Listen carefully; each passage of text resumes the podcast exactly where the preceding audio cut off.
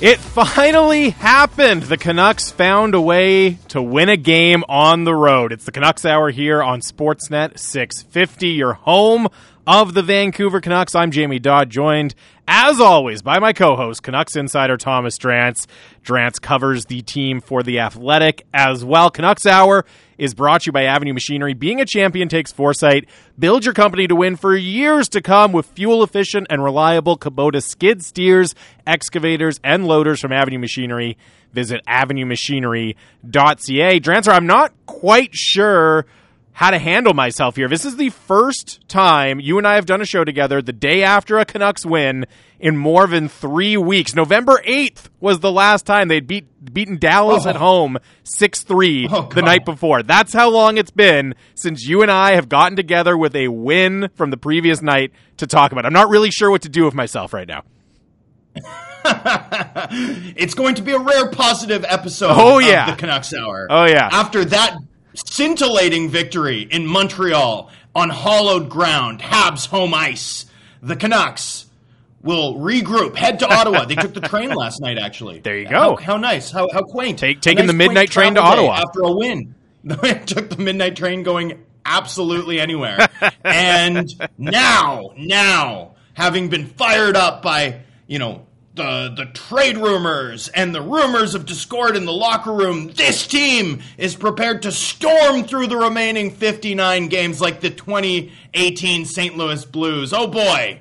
Oh boy, don't miss. Don't miss Wednesday night's game in Ottawa, everybody. The Canucks, they're back. Yeah, uh, 650, 650, by the way, is the Dunbar Lumber text line. Uh, the, the smart alternative. Visit Dunbar Lumber on Bridge Street in Ladner or us in Vancouver online at dunbarlumber.com. Get your text in 650, 650. And I mean, I don't know about you. I don't know about you, Drance. But the, the big, the big talking point for me after that game is, you know, how will the Canucks match up with the Calgary Flames in the you know inevitable one versus eight Western Conference playoff series. Which, as you said, I mean we know that's coming now. Like this, this is the start. This is it for the Canucks. Let's dive deep into the matchups of that. That's that's going to be our show for the next hour. I like that the first text in from Gord with the fans already turning out, tuned out. This is the season to burn it down. Yeah. and that's from Gord. Thanks, Gord. Um, look, what a, what a great testament though, Gord.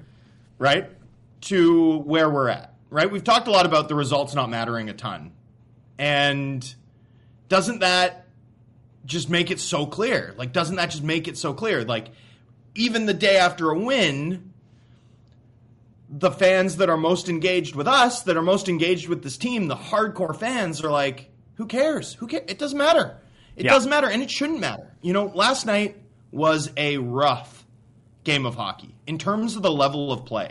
Like three, maybe four clean breakouts a period, both ways.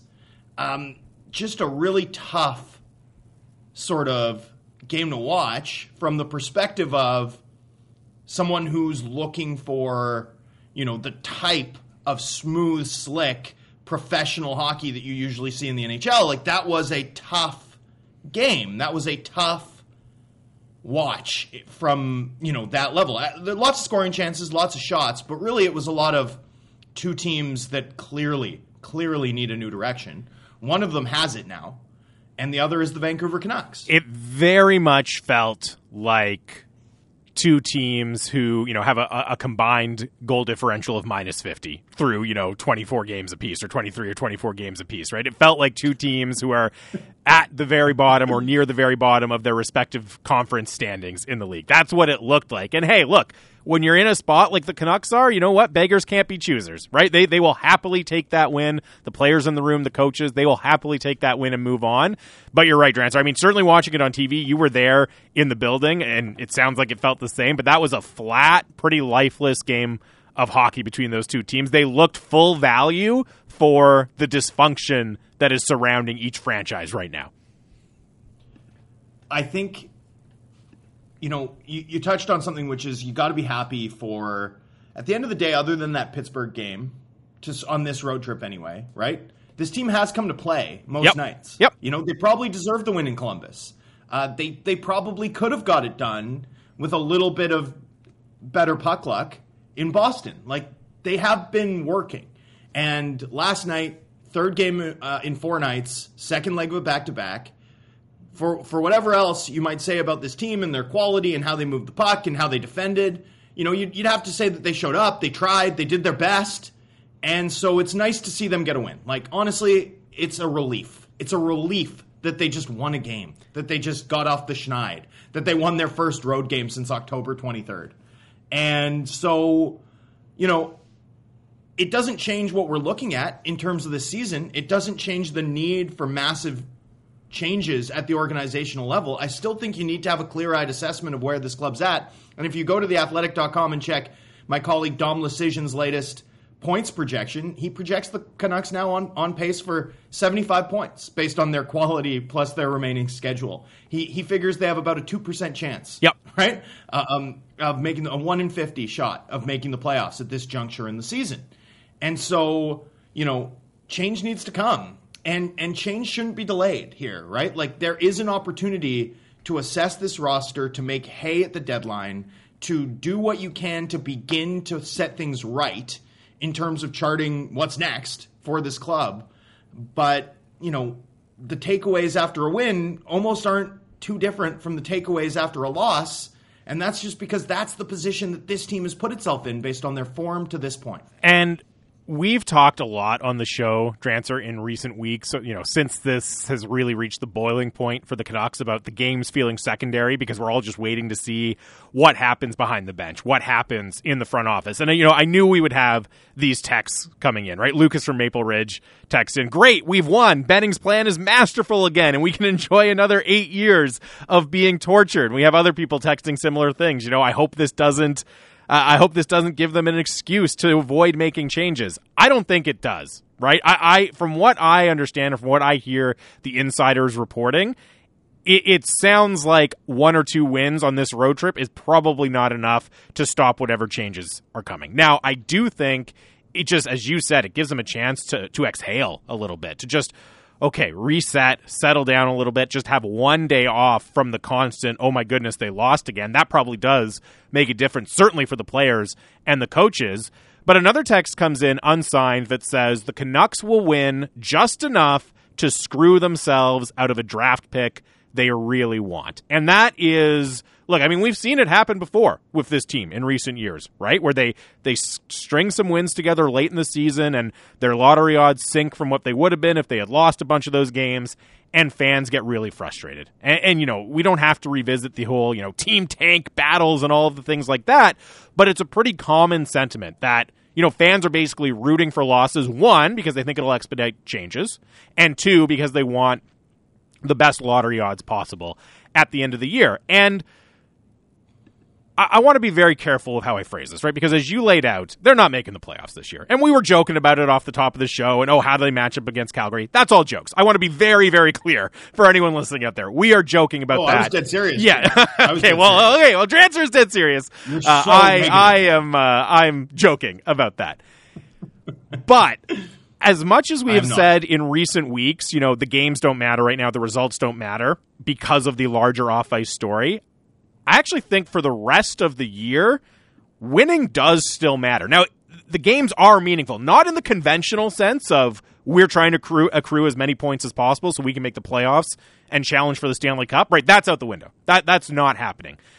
But to continue like they had been going on the pace they had been going for an entire rest of the season, right? For the remaining, you know, 55 plus games of the season, I really think that would have been disastrous for this franchise. And we have in this market, people who follow this team have firsthand, extremely recent evidence of the fact that a horrible, awful, losing, no fun season, it's really hard to contain that just to one season, right? That's the kind of thing that can stretch from year to year and impact multiple seasons for your team.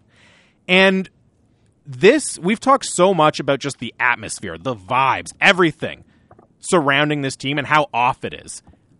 Playing like they played in the first 20 games for the remaining 60 games of the season, that would only make that so much worse. So I understand the perspective of fans saying, "Hey man, this season is lost. I just want the best lottery odds possible." But I think when you really think of the potential ramifications of this team being just as as awful as they were early in the season for the rest of the year, that would be so so bad for the future of the team. They have to find a way to play some sort of positive hockey. Because again, we talk about the environment, right? We talk about the vibes. The best way to start repairing those is to win some games, is to get individual players feeling good about themselves, get the team feeling good about themselves, right? And I don't want to overstate. Look, it was one win, a one goal win against a really, really bad team. I'm not trying to overstate anything. I just do think, as much as we sit here right now and say, okay, the games are secondary, the results don't really matter, you can't go through the remainder of the season on a 55 point pace. That would be just a disaster for the Vancouver Canucks for sure. Especially with the way the draft lottery is set up. It's not like like you want good odds.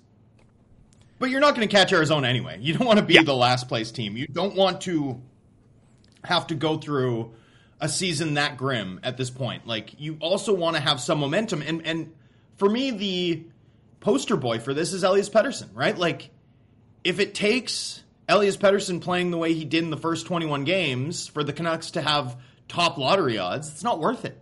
That's not worth nope. it for what it's like for a player of that caliber to endure that for an entire season. Not to mention what it does to his perceived value, not not just as an asset, but in terms of uh, you know his star power in this league, his his ability to move fans and move tickets and to be seen credibly, whether it's by this current Canucks hockey operations group or the next, as a core piece, as a piece that this team can build around and win with. And I believe that he is that player, despite what we've seen. And I do think yesterday was a meaningful game for him. Like it was a meaningful game for him. Yep. Because he got that goal. Because it looked like he was having fun. It looked like some of the dog on a bone work rate that he has all the time when he's on his game was creeping back in just a little bit. Not a lot, just a little bit. It's not enough to say Pettersson is back, make no mistake, but there was something there. There was something there that hopefully can be there again on Wednesday, and then hopefully again on Saturday. And then hopefully after a string of 10 games, we're looking and saying, hey, Pettersson has seven even strength points in 10 games, or something like that. Something that, you know, begins to re- restore his confidence in his own game. And by extension, you know, the the organization's confidence in their ability to win with some of the core pieces that were drafted from the seven years of misery that this franchise has just endured. And with Pettersson in particular, and I wrote it this about this at length at the Athletic. You can go check it out. It's uh, how an unorthodox game day skate had Elias Pettersson feeling like himself again, and you know the Canucks did something pretty unusual with Pettersson. and him and I talked at length after the game, but um, you know, on, on background. I, I, didn't have my recorder out just because I wanted to get a sense of, of where he was at for real, not not with a player who's being cautious about what he's saying because it's going to be printed. And you know, the Canucks skated him like he was the low man five on five ice time in that game on Monday against Boston, and he was not on the ice for the six on five situation, and he was mad. Like, make no mistake, he was mad, frustrated beyond belief and so on Monday morning, and this is highly unusual. How much have we talked about rinses on this yes, uh, show, yes. Jamie, on it's, a day to day basis? It's the Canucks Hour brand. Who's getting rinsed? yeah, the Canucks Hour brand. Rinsed, total failure, fundamental. Right? That, those are those are our words, basically. Yes. Those are our you know th- those are our like Sesame Street. There's some puppet that's like, oh, rinsed. Anyway, we come back to Pettersson on Monday, and he got rinsed. He got rinsed. He had a high paced 30, 35 minute skate that followed a one on one, an extended one on one meeting with the head coach. And it wasn't an assistant coach that ran that skate, it was Green himself. It was the head coach. Yeah. So that is super unusual for a player who's playing that night anyway. It's doubly unusual when that player is a star of Pettersson's caliber.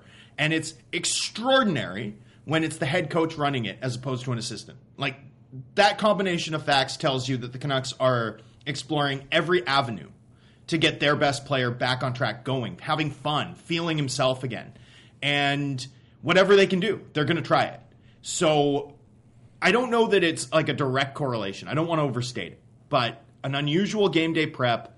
Pettersson steps on the ice, and, and look, the fan expectations, the expectations that come attached to his contract. That stuff's been weighing on, right? He feels good. He doesn't think it's the injury, right. but I'm sure it is a little bit, right? Like it, it, injuries take a long time.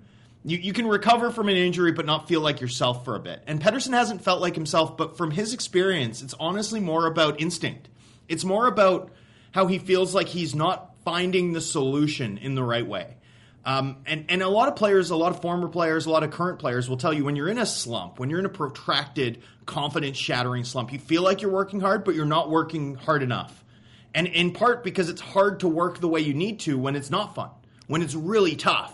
And when, in addition to your struggles, your team is also going through what the Canucks are going through. And I think it's just all snowballed for Pettersson. Like, you know, he hasn't felt like himself. It hasn't felt fun the way it has for him his entire life. And you know, he struggled at the start of the 2021 season, the, the, the pandemic abbreviated campaign, but it was different. He was like just off by a degree or two. Yes. You know, it wasn't like this. This is different. And he knows that. And it does feel different to him. And he's trying to stay off the internet. Like he's trying to just find something positive to grab onto. And, you know, was the skate it? I don't know. He felt a little bit tired going into the game. He said so. told me told me so. Um, but you know, I, I do wonder if it gave him something to take his mind off of everything. You know, like if you have to manage your game a different way, are you thinking a little bit less about your struggles? And I do think he had fun again. It looked fun in the building. He he seemed like, you know, no one's ever going to be happy to be skated hard ever, right? But it did seem like it had it, it changed something for him. Yeah. And and changing anything at this point around Pettersson is worth trying, is worth doing. The Canucks went to that well. They pressed a really odd, like a very like a break glass in case of emergency button, right? Last night to try and get him going. He scored that goal. He hit the post in Boston. Maybe that shot's coming. Um, at this point, it's just about helping him get through, helping him find his game. And I don't think there's a bigger plot line around this team over the balance of the season you know, except for perhaps what they can do at the deadline and can they shed some, you know, poorly committed money and, you know, maybe what, what they decide to do with Brock Boeser, who needs a $7.5 million qualifying offer. Like, big picture, those things matter. But even, even there, we're talking about deck chairs for me in comparison with, you know, the ship of, like, the ship of state for the Canucks will be steered by whether or not Pettersson can get his game back on track over the balance and what that will mean for the future. I say he does it. Um, I say that Monday was perhaps a step. He's not back yet, but it was something. It looked familiar. And hopefully there's something there that he can grab onto, grab onto and legitimately build off over the course of 59 remaining well, games. and to your point, definitely not back, but that was the first significant step forward we've seen in a long, long time for Elias Pettersson, right? And we have people texting in, you know, Chet and Burnaby says maybe the Pettersson hard skate was an attempt to make him too tired to overthink. Uh, you know, interesting perspective. As you said, it's extremely unconventional but that that's what was called for at this point with Elias Pettersson. They had to try out of the box things. Unsigned text says Pettersson picked a Montreal player's pocket on the back check, and I almost spit my beer all over the couch. Haven't seen that once this year so far. And as you said, you know there are other obviously there are other major major storylines surrounding this team, right? But if you're just looking at what happens on the ice during the games, the biggest thing by far is how Elias Pettersson performs. Right? That is the thing to watch. If you're if you're wondering, man, how am I going to stay invested in these games because there's a lot of games to go and they have no shot at making the playoffs?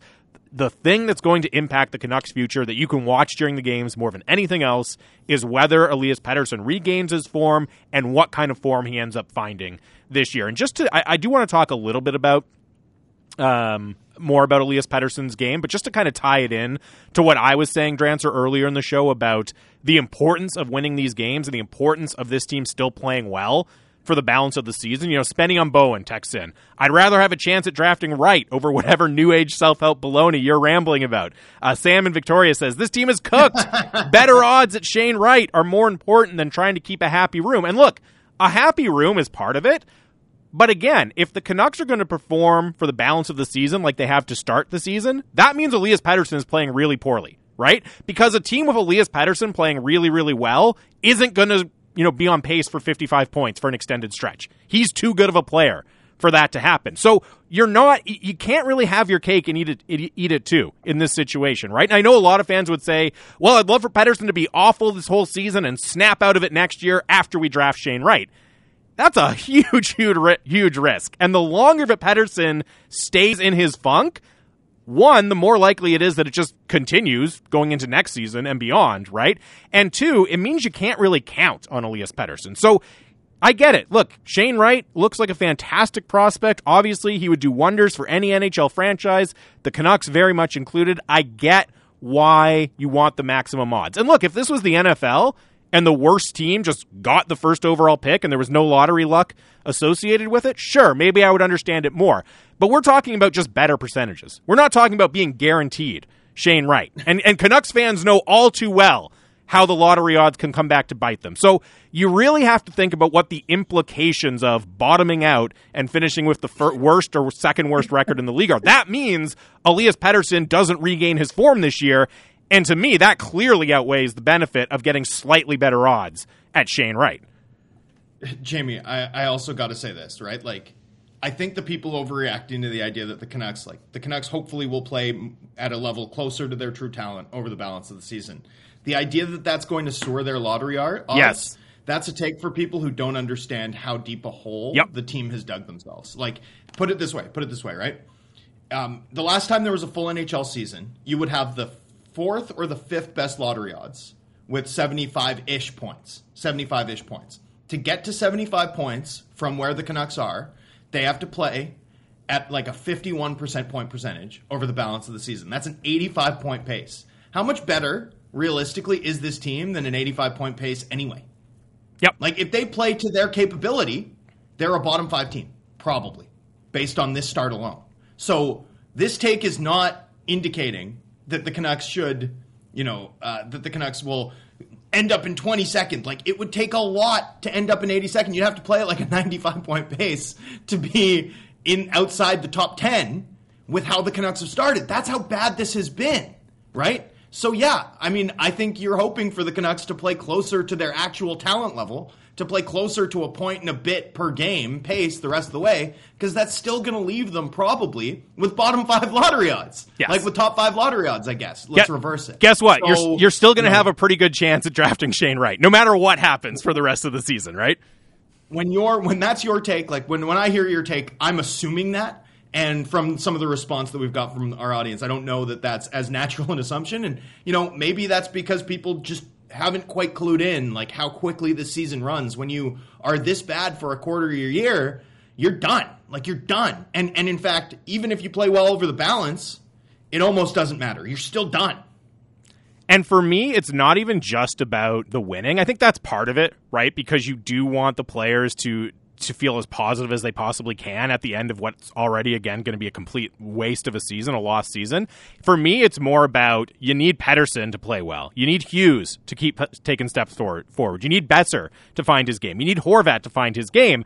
That's the more important things is the status of the individual players and a byproduct of those things happening, which you really want to happen, is going to be more wins than we've seen. It's going to be a higher points percentage than we've seen. But as you've said, I mean, we're talking about going from you know the second or third worst uh, points percentage and, and therefore the second or third best lottery odds to you know four, five, six, something like that. This is still a premium draft pick that the team is on is on track to have. And you know, just on Pettersson's game last night, he scores the one timer, and uh, just as someone who likes watching hockey, man, that was awesome to see, right? Because when Patterson clicks on that one timer, it is fun and it looks great.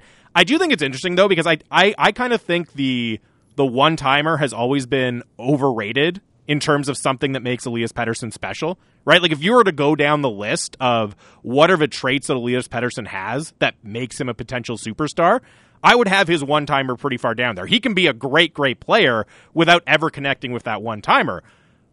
But right now, I, something you said that really clicked with me, Drancer, was he just wasn't having any fun out there. And you know what I bet is really, really fun? Scoring an awesome labeled one timer on the power play like that. So right now, even if you know, the one timer is not actually the most important part of his game. That's not the thing they need to get going. I thought the fact that he drew two penalties last night was probably a much better indicator of his game heading in the right direction. Just if he's having fun, anything that feels good for Elias Pettersson and helps get his confidence up right now, that is massive for that player. I think there's no question. And and look, you you need guys to have some fun. You need guys to have some buy-in. You need Vancouver to be a place that anyone wants to play ever. You know, like that all matters. That all matters. And so, yep. you know, again, we're not calling for the Canucks to make a St. Louis Blues streak to the 20, you know, the 15th draft lottery odds. But getting up, getting back up to something like like 5th, like getting playing at a point per game pace, having some fun, watching Elias Pettersson's game round out, right? Again, to be to, watching Elias Pettersson as the player that he is and has been for most of his career, despite what's gone on the last 20 games, you know, that matters. Like that does matter. In the big picture for me, in fact, it's the biggest story to watch over the balance of this Canucks season. Yeah, it is a massive story. Uh, lots of texts coming in 650 650 to the Dunbar Lumber text line. We'll keep reading your text. Plus, I want to I want to challenge something you said on the show yesterday, Drancer. I'll do that, and we'll get into uh, looking ahead to the Ottawa game on Wednesday as well. That's all coming up next. It's Canucks Hour here on Sportsnet 650.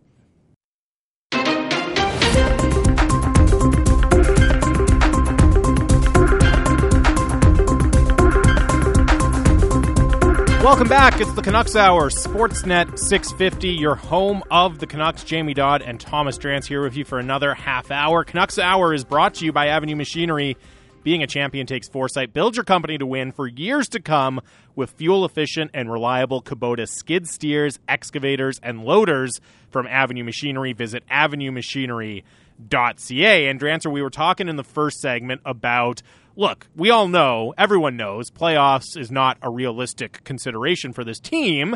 But my point was that doesn't mean the games are completely meaningless from an on ice perspective because you still want to see Elias Pettersson, first and foremost, continue the step forward that he took in last night's game. But you want to see rebounds from other players too. I mean, Brock Boeser is a name that comes to mind. And, you know, people, some people are pushing back a little bit against that idea, right? Cam in Victoria says, I think people would be happier with the Canucks rebounding a bit if they knew it wouldn't save the management regime. And Jimson on Twitter, at Jimson Hogarth, texts in Nothing is more important than a management change. Getting EP40 going is like a side dish compared to getting competent management in Vancouver. And I agree that the biggest story around this team, by far, is what are they going to do to set a new direction for the franchise whatever that whatever shape that takes, right? Whatever changes they decide to make, getting the right direction, getting the right people in charge.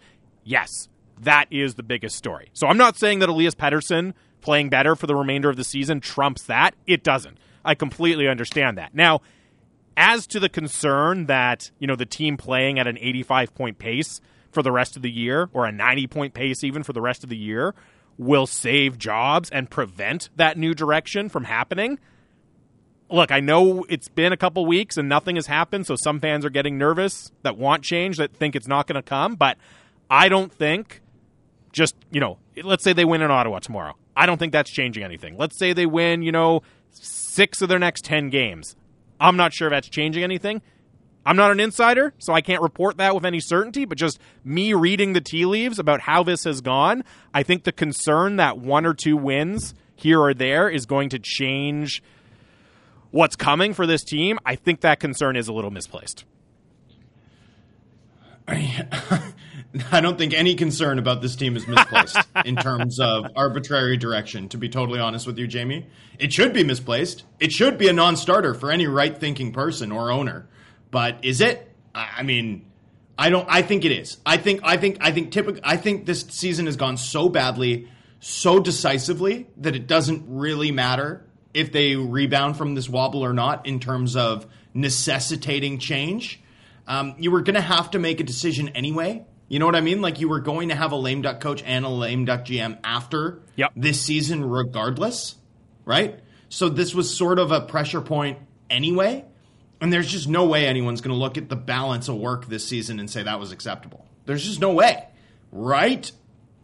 There better not be. You think there, just, there just better not be. You think there's no way. And again, look, again, maybe I'm being naive. You'd have to. Maybe be. I'm being naive, but I just I don't see and again, just based on all the reporting that we've heard about the you know the wheels being in motion and them reaching out to different candidates and doing their due diligence, to me it does the seem, limited autonomy that's already Yes. come. Like Yes. you know, eh, you know, it's. I, I do think that at this point we're we're in the end game now. It's just that that end game might be protracted, Yeah. and might play out in a way that's every bit as dysfunctional as this season has been. And look, uh, which which is its own disappointment. as you said, at a certain point, all bets are off. So it does become kind of foolhardy to try to predict what this franchise is going to do. So maybe maybe I'm backtracking. Maybe you have me second guessing myself. But I still, as much as I understand the concern from the listeners, I do still think that those changes are coming. Uh, I wanted to read this one from Reg as well. He says, I'm sorry, I can't get positive about this team at all after one win over the Montreal Canadiens. It's not even December yet, and we're talking about how the playoffs are a distant memory and unattainable. This is pathetic. You need to tear this organization down from the Yes, top. Get a president, get a GM, get a coach, then worry about some players. And Reg, I'm not arguing with you on those points. Like, it is unacceptable that this team is in this position. They do need massive changes that go far beyond player personnel. Completely, completely agree with you. I'm not trying to, you know, polish a turd here, Reg, and tell you that actually things are going to be okay with this team. Not at all. all I'm saying is you still want your key young players to be good. You want them to play well, fundamentally. And it's important that Elias Pettersson plays well down the stretch for this season. Uh, and just before we move on, uh, Donkey the Yeah. Roofer texts in Drancer just said the Canucks won't catch Arizona at the bottom of the standings. Bet it's not out of the realm of possibility. I'll be saving this text, and I hope you do, Donkey. And if uh, if uh, the the Canucks do find a way to catch Arizona at the bottom, maybe you and Drancer can work out a bet of some sort Well, on I- that. you point. know, I will say the Coyotes do have a game in hand. there you go. Hey, it's only Antoine Roussel. Antoine Roussel. He scored a goal for big Louis game winner. Let's go. They only Hey, got- I, I want to talk really quickly about the least sexy topic possible. Let's do it. I want to talk about Luke Schenn really quickly. All right. Okay? And this is what I want to say about Luke Schenn. Luke Schenn is on a two year deal at 850K, right? He Yep. represents 17% the total investment of the Tucker Poolman contract. He represents 33% of the AAV of the Tucker Poolman contract. He represents 50% of the total term of the Tucker Poolman contract. And he represents 200% of the effectiveness on a pair with Quinn Hughes as Tucker Poolman. Right? He's been good. Like he he's Pe- for- th- people Yep. people say stuff though like it's only 2.5 million. It's only 2.5 million. Right? People say stuff like that a lot. Right? But 2.5 million for a like it's a plug and play quality player. Like you you can get that quality player off waivers. Those kill you, especially if you just jettison three guys that meet the match that description who were overpaid and had too much term and took on the Ekman-Larsson contract to achieve it. Like, ah, that that is the stuff. That is the stuff that necessitates change and will necessitate change at the end of the season, regardless of how the Canucks play. I think over the balance is just the consistent inefficiency of spend versus outcome. Like the league low ROI that this management group has driven over the course of Jim Benning's eight years here. And Like, it's- that that is the part that makes this clear to to me. And, and I'm sure at some point, any owner looking at the balance sheet at the end of the season, when their GM has one year left on the deal, is going to conclude the same, even if that change should be made with a much more proactive sort of verve than the Canucks have shown to this point. And it's so noticeable on the blue line in particular, Drancer, which is not to, you know, excuse any moves that happened at the forward group, right? Because, you know, Loui Eriksson, Beagle, Roussel, we, we just saw those guys playing here last year. But just the, the consistent inability to find cost effective long term solutions on the blue line, that to me is going to be the through line of this management's tenure in Vancouver. When you look back, you know, starting with Lucas Sbisa and now leading all the way through to Tucker Poolman, it has been just such a consistent refrain for this team. And again, I'm, I'm not saying it's been perfect elsewhere by any stretch of the imagination, but it's just so. Sorry, it hasn't been perfect where? What do you mean by elsewhere? I- Who else has had as bad a blue line as the Canucks? Oh no for no no! I'm long? saying it hasn't been perfect. Their work elsewhere on the roster.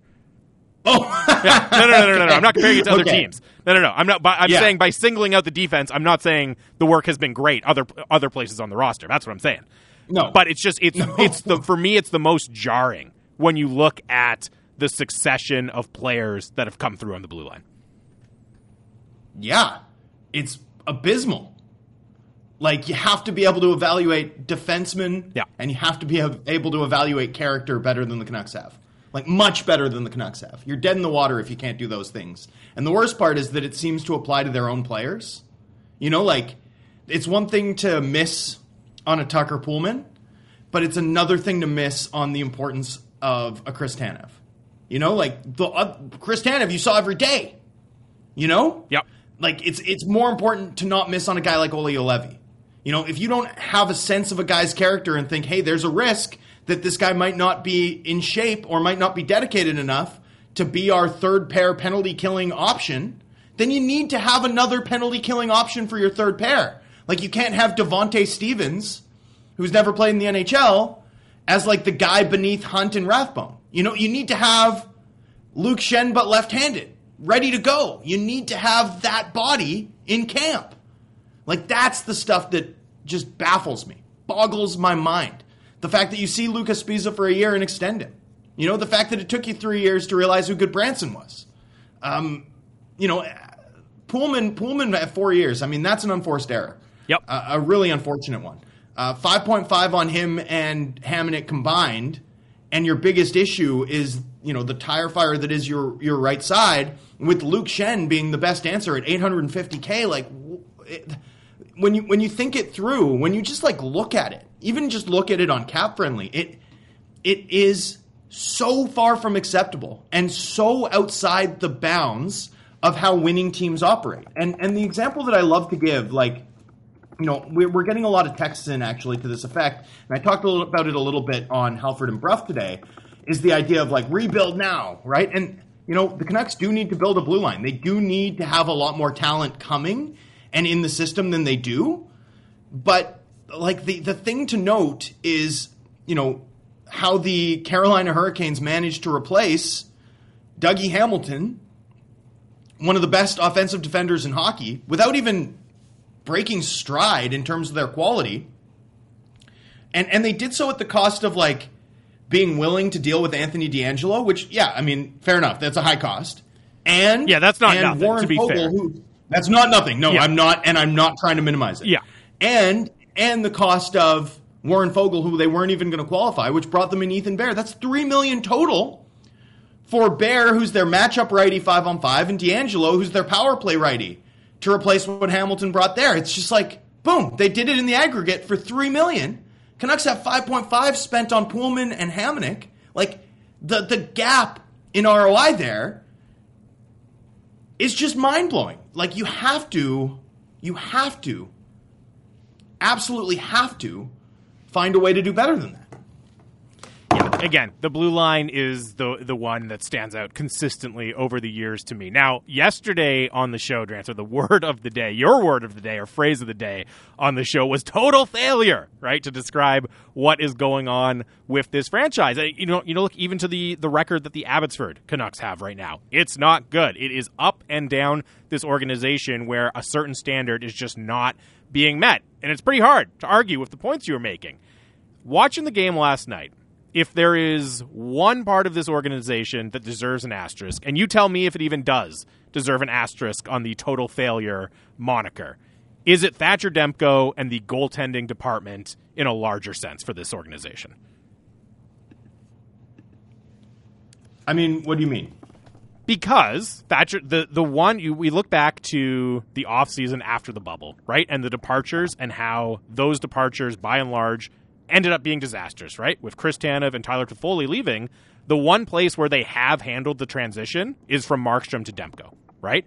And you look in the pipeline, that's probably the one place where you at least feel at least okay about the prospects they have coming in their prospect pipeline. Is that can you even my, my question is can you even say is it fair to point at that as a legitimate area of success for this franchise right now Sure, Sh- ish, ish. Like the the problem is, is I think I think the goalies are good players, and I think they've performed well, and I think Ian Clark is a good coach, and he's coached them well, And I think their usage of goaltenders is contemporary. I think the way that they handle rest is solid, right? So, yes, right? Fine, qualified. But I think when you look back, like Markstrom is outperforming Demko this season. He's killing it. But more than that, but more than that, they lost Markstrom for nothing. Like, you know, you can't lose caliber. Like when you have two comparable items and a pressure point like the expansion draft, like ideally you mine some value out of one of them because both of them would have had a ton of value, right? Especially if, if especially if you believe like is Demko is Demko so great that you wouldn't want to have Markstrom now, or would you rather have Markstrom plus what Demko would have brought in a trade? Like in in a vacuum, I think it's a pretty straightforward answer.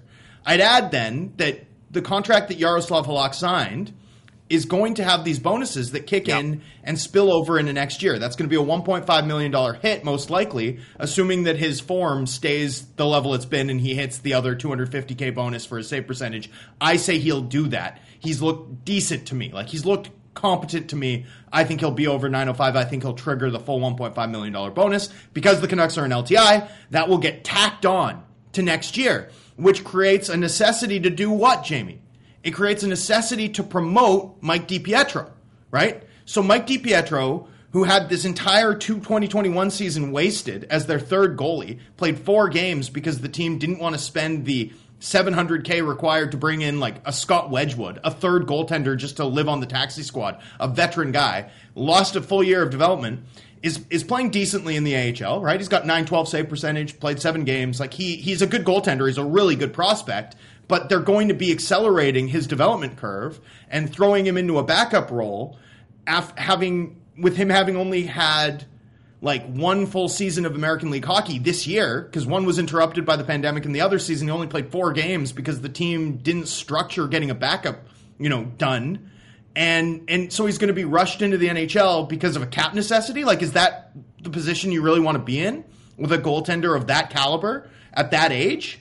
Uh, I don't think so. So even even on that side, like, yeah, I think you're right. Qualified, they've had success in goal. They've managed the transition well. They've consistently had at least average and usually better goaltending. That's been a strength of this team, and it's been a strength of this team now for 15 years somehow. Uh, they've clearly moved yeah. past the goal, the old goalie graveyard, right? That was the Brian Burke era, and and before everything that came after Kirk McLean, basically. So, you know, sure, partial credit, but when you look at the structural, when you look at the structural whole, right? You see lost value in terms of the starter you lost, right? You see a situation in which the team did not minimize asset value at a moment in their build, like in their team construction, where like kind of maximizing value was everything, right? A, a little bit of bleed, bled value with a with a key UFA departure, a little bit of odd cap management in the in or at least or at least win now type cap management with the Yaroslav Halak deal right? Which which now like that 1.5 million dollar bonus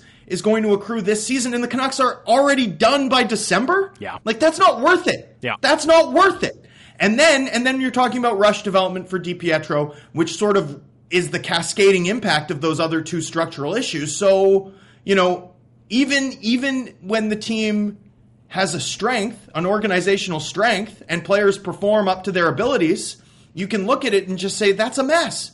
That's all a mess the on no, ice. My, I mean, what you you disagree with anything? No, anything the on ice. It, the point is, as you said, it's a qualified success, right? And it's in large part only qualified because of the off ice machinations, right? The on ice is, I, I, would argue, is a success, right? Thatcher Demko is a fantastic goalie, right? And obviously that partnership between him and Ian Clark is an extremely effective one. But to your point, it's been undermined with what they've done around that, and when you can't even have just a full unqualified win at what has been your strongest position, I mean, I think that speaks that speaks wonders about the larger state of the team. So I completely agree with you. On ice, a success, but as you laid out, there are a lot of off ice factors that have undercut how impactful that success has actually been bring for up the, the Holtby team. contract. Yeah, I didn't even bring up the Holtby contract.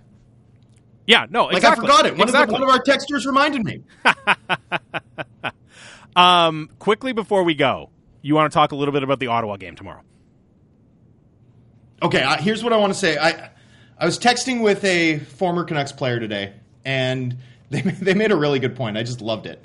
Um, and it was it was as follows. Uh, the NHL is always better when the Canucks are at the top and everyone hates them but their own fans. and it just it, it's that's so true. Like it's so true. And tomorrow, like I'm headed on a train to Ottawa in half an hour, and I'm really looking forward to it. I love the train, but I'm going to cover this game in Ontario between the Vancouver Canucks and the Ottawa Senators, two of the bottom five teams in the NHL, and it's hard to care about that game. Down the highway, like down the highway of heroes in Toronto, right? The Colorado Avalanche are coming to visit the Toronto Maple Leafs. Like the where do you think the eyes of the casual fan, where do you think the eyes of the hockey world are going to be? Two games in the same province, the Canucks playing in one of them. And no one's going to care at all about that Vancouver Auto game. Like, barely even their own fans, right? Meanwhile, these two Ferrari hockey teams are going to be slugging it out, you know, and and obviously, look, it's it's Leafs Avalanche, so you you know you know that it's going to be blown up as like a potential Stanley Cup yep. final preview, right? Like it's a referendum the on the Leafs. The first round. It's a referendum on the right. Leafs transfer. the Leafs will still lose in the first round, but but you know that's going to be the hype. There's going to be hype and attention and interest in this game, in this big game, in the type of games, in the type of regular season games, like those hyped super heavyweight tilts that this team used to play 10 years ago and hasn't played in forever now. And it's going to be happening, happening in the same province that the Canucks play the Ottawa Senators, having gone from, you know, the dysfunction bowl in Montreal last night to the irrelevant bowl in Ottawa tomorrow that just sort of draws this like triple red underline under a season that's just so unacceptable in terms of the not just the level of form but like the level of of meaning that this team represents at the moment. And and for me, just looking at the schedule, just thinking about it, just being like, oh well, you know what, it's fine. I'll just watch that game on on NHL.com. Like I'll I'll watch that game on Sportsnet now. Yeah. As the as I'm covering live this Canucks Senators game, and I'm just thinking that's awful. Like that just sucks. But that's where we're at. And I just wanted to bring it up because it makes me furious. Like it just infuriates me that that's what's become of this Canucks franchise. That's where they're at. And so I, I, wanted to leave us with that happy note. On that happy note, after a Canucks win, yeah. I wanted to underline how little tomorrow's game matters. No, we were far too positive today, Drancer. So I, am glad you got us out on that note. But you're right. And and as much as I was outlining earlier in the show why there is still some import to the remainder of these games, they're not playing in any they're not, they're not playing in any big games. And that ultimately is what fans want, right? And they want big games in the playoffs, even more than the regular season. But you're right, just the complete lack of league wide relevance for the Canucks, it does suck a lot of the fun about it. And I do like this text comes in. I was going to say uh, that you're not getting all fired up for a Heritage Classic rematch between you know the two historic rivals, the Ottawa Senators and the Vancouver Canucks. Unsigned text text in as well. Uh, Drance doesn't see the appeal of the Michael Del Zotto revenge game. Come on, that's not doing it for you, Drance or Adam Gaudette revenge game now that he's with the Senators. That's, oh, that's well, not do you actually hyped? see it, or will he be will he, will he be scratched again? I, I I would probably guess the latter. There. he might get in. Hey, you know what? If if Gaudette plays, then then I'm into it. Then then it's uh you know then it's must see TV if Adam Gaudette yeah. is going to be in the lineup. All right, Drancer, enjoy. Actually, though, actually though, if, if that happens, like yeah, then, then I'm actually interested. I will say. All right. I love it. Enjoy the train to Ottawa, buddy. We will connect with you tomorrow. Looking forward more to the Ottawa game, everything else happening with this team. We will be back at 11. That's going to do it for us. You've listened to the Canucks Hour on the home of the Canucks, Sportsnet 650.